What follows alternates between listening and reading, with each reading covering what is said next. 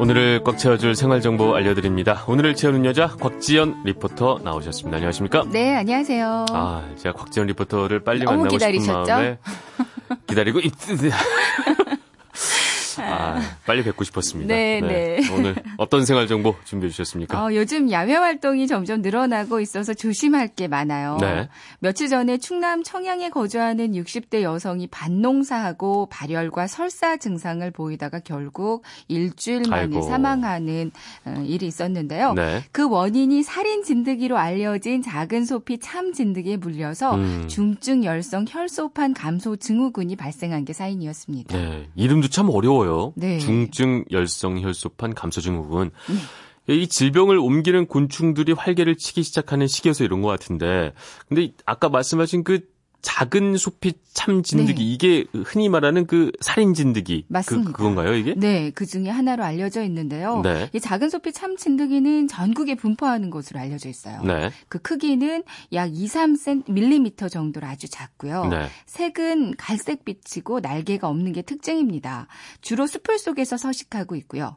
이제 월동을 마치고 봄이 되면 이제 진드기들이 먹이 활동을 시작하거든요. 네. 굶주렸던 배를 채우기 위해서 활발하게 흡혈을 하기 때문에 이 봄철의 야생 진드기의 SFTS, 그러니까 말도 어려운 중증 열성 혈소판 감소 증후군이 그 감염률이 다른 계절보다 2배 이상 높다고 그렇죠. 합니다.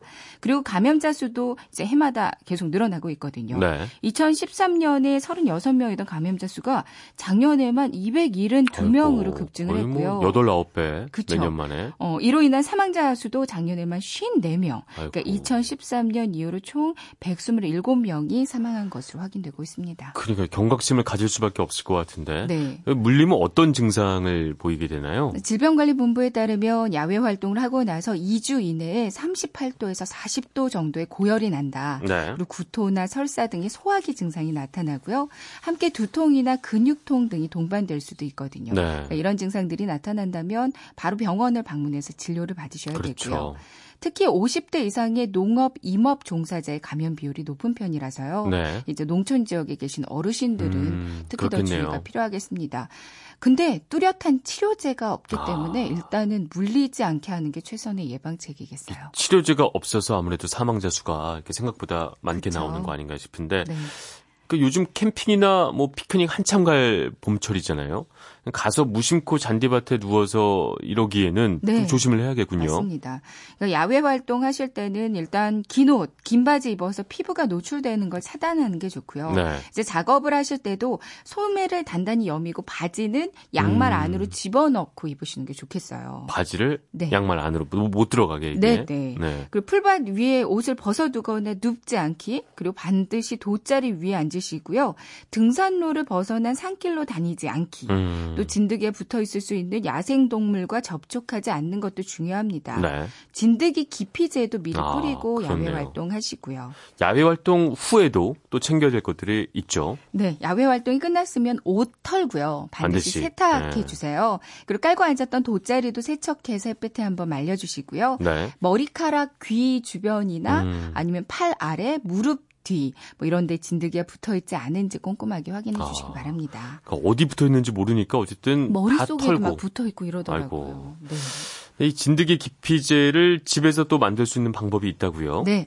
진드기 퇴치하는데 효과가 좋은 게 계피예요. 계피요? 네. 그러니까 계피 스프레이를 만들어 보시면 좋을 것 같은데요. 소독용 에탄올에 통계피를 넣어서 아주 간단히 집에서 만들어 보실 수 있습니다. 네. 통계피는 뭐 시장이나 인터넷 쇼핑몰에서 마트에서 저렴한 가격에 사실 수 있는데요. 네. 이거 한번 사서 주변 사람들 다 나눠주고도 아주 넉넉히 사용할 그 수 있거든요. 네. 그러니까 소독된 병에 에탄올 를 한 10 정도 또 계피를 1 정도의 비율로 넣고요. 일주일 정도 실온에서 보관해 주세요.